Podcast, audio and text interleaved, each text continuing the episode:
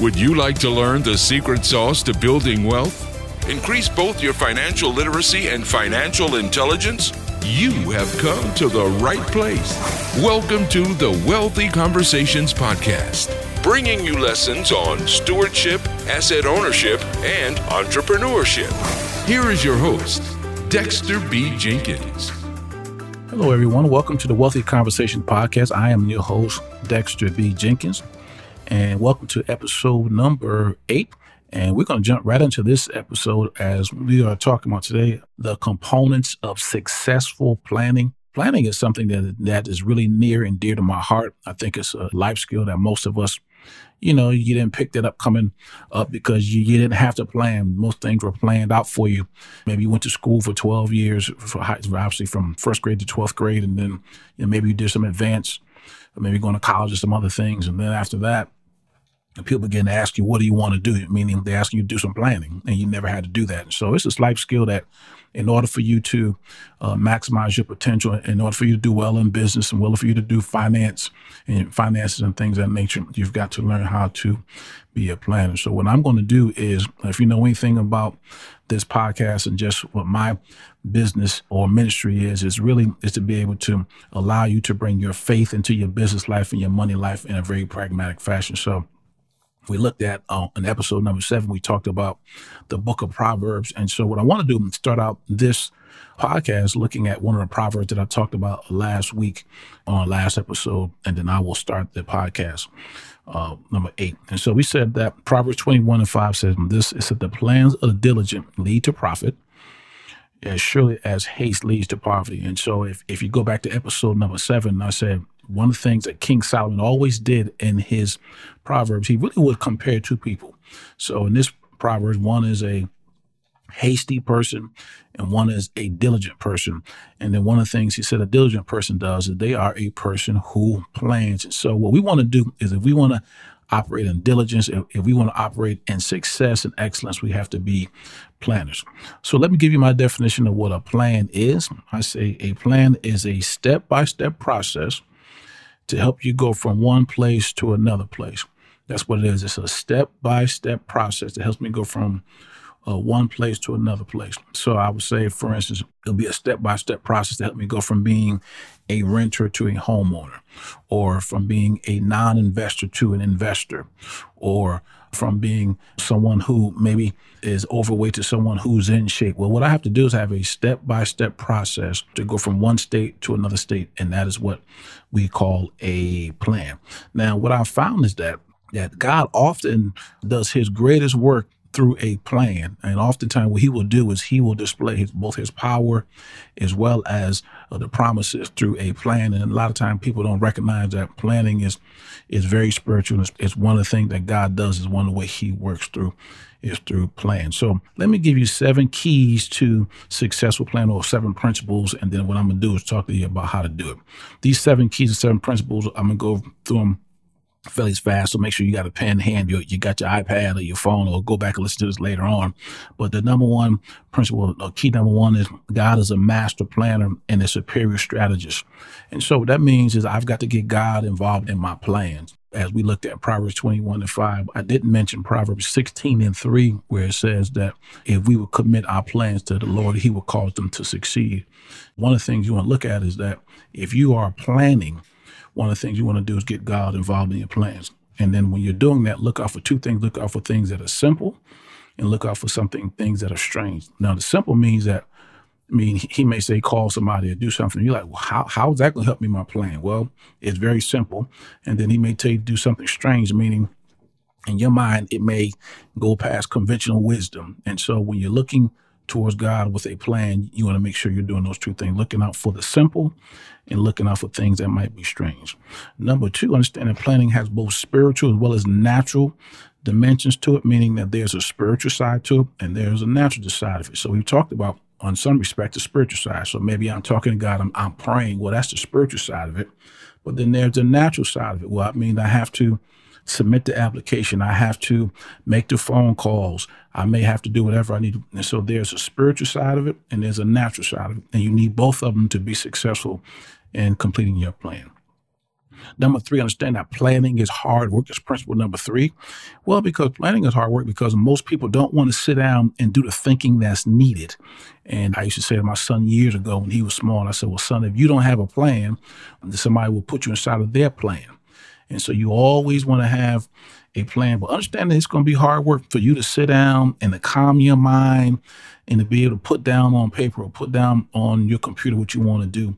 It's going to be hard work, but one of the sayings that you hear people say, or I've heard people say a lot of times, is that there's working in your business and then there's working on your business. And most of the time they're talking about if you want to work in your business, that's the actual physical, what you have to do to run your business. But then there is the working on your business. And most of the time, working on your business involves some sort of planning. Number four, understand that executing your plan is going to take discipline, it's going to take diligence, and it's going to take persistence. Those three things. So executing my plan. So okay, I've sat down and I've written a plan out. Now I'm getting moving, but it's going to take discipline, meaning I'm gonna have to work when I don't feel like working. It's going to take diligence, meaning that's just going to be steady and consistent and, and working both hard and smart. And then persistent, meaning that's the attitude. I'm not giving up. I'm not quitting. You're going to need all three to work as you're executing your plan. Principle number five is that you got to begin to figure out what your plan is going to cost you spiritually, what's it going to cost you relationally, what's it going to cost you financially, and what's it going to cost you physically. See, all those are the four things, those are the four areas that I talk about of a person having a balanced life. It's the spiritual side of you, it's the physical side of you, it's the relational side of you, and the financial.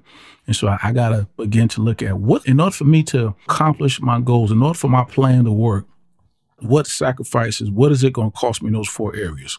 And that's going to be critical. So, because in the spiritual side, I, I, may have to look at this and things. If I'm very involved in my church or I may involved in this, well, I may have to step down and do certain things because I'm executing a plan. Or when it comes to my health, I, I may have to figure out how to work out and do things differently because of I'm working a plan or, you know, with my wife or, or my husband or with my children. I got, I, I, may have to explain to them, I may miss a few games. I may miss a few events because I'm working a plan. And then, you know, it's going to cost you something financially, meaning that when you start something, you know, there's usually an investment of some sort. And so I got to make sure that I'm counting the cost, so to speak, when I'm doing that. Number six, if the initial plan doesn't work out, come up with another plan. Meaning, you know, what I found is that sometime when, when I started, when I wrote it, and then as I began to get my plan moving, I recognized there were some holes in my plan, and then sometimes I recognized the plan just wasn't very good, just wasn't very good, and so what I need to do is come with another plan. So don't be afraid to do that, and I always say this: you can change your directions without changing the goal. And then number seven is working a plan is going to be a test of your faith. Recognizing that as you're just step by step process to go from here to there, to go from a non-investor to an investor, to go from being a person who rents to a person who owns property. Well, it's going to be a step of faith. If you've never done this before, you, are taking step by step. And what you're going to do is you're going to need patience to take these steps in order to get to where you need to go. So those are seven principles or seven keys to successful planning. Now, let me get into the components of it now. All of these will begin with the letter G. So if you're taking notes, you can you can start all your things with G's. So the first com- so the first component of a plan is the goal. Now, the goal deals with a couple things. Deals with the what am I trying to accomplish and why am I trying to accomplish it. So I'm looking at what am I trying to accomplish and why am I trying to accomplish it. So the what is has to be measurable. So if I want to start a business in 12 months that brings in $100,000 a year or $50,000 a year, that's measurable. I can't just say I want to start a business. Well, that's that's starting a business is not measurable, but starting a business and then having a goal for what I want to bring in, that's measurable your first thing has to be measurable. It can't be nebulous. It has to be something that is tangible. And so that's the first G. The second G is okay, I, I want to lose the weight. I want to start the business. Well, my thing is, I've got to have a strategy. And so that's my game plan. So my game plan is talking to me about how am I going to get this thing done? I need to get some strategy. And so that's why I was saying that it's going to be critical that as you begin to, in prayer and talking to God and talking to other people, they can help you with a strategy. And then the third G is going to be group, meaning, okay, as I have my tangible goal, as I have my game plan, my strategy in place, next is what? My group. Well, who are my partners? Who are my teammates? Who do I need in order to make sure that my plan is successful? And let me say this to you. Anytime you start something, you're going to need partners. Anytime you are going in, uh, going into new territory, you're going to need teammates to help you to get some things done. And then the last G is government meaning that, okay, once I got my goal once I have my game plan strategy, once I have my group in place, the next G is this thing called government. And what does that mean? The government means is I have to give it some sort of oversight, meaning I have to have what I call you have to inspect what you expect.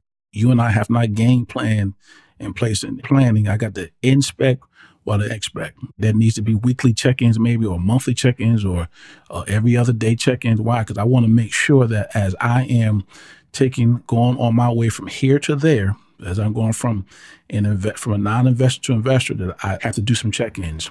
Uh, I know when my wife and I are, you know, one of the things we do is we have a, a, real estate development company, so we buy real estate and flip it and all that type of thing. But one of the things we do is we go and talk to our contractor on a consistent basis. We actually walk the properties once a week. Why? Because we are we are overseeing what we're our game plan, and so we're inspecting what we expect. So those are the components of a successful plan. And hey, you know what, what I want to do is if I can be of help to you as you are going on this process of starting the plan, would you head on over to dexterbjenkins.com where I have extra I have materials and resources over there for you. As we tap into those resources and materials, I think they will help you be a successful planner.